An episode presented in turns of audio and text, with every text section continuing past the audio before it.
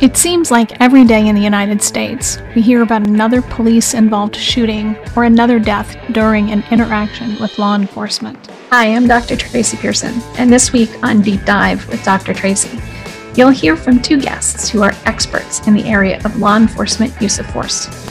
First, you'll hear from former DEA Special Agent Larry Forletta, who spent 21 years in federal service. You'll also hear from former California Senate Sergeant at Arms and now attorney Ryan Harrison Sr. Ryan testified in the California Assembly about the history of police reform in America. They will each bring a unique perspective to the conversation. So join me as we dive deeper into law enforcement use of force.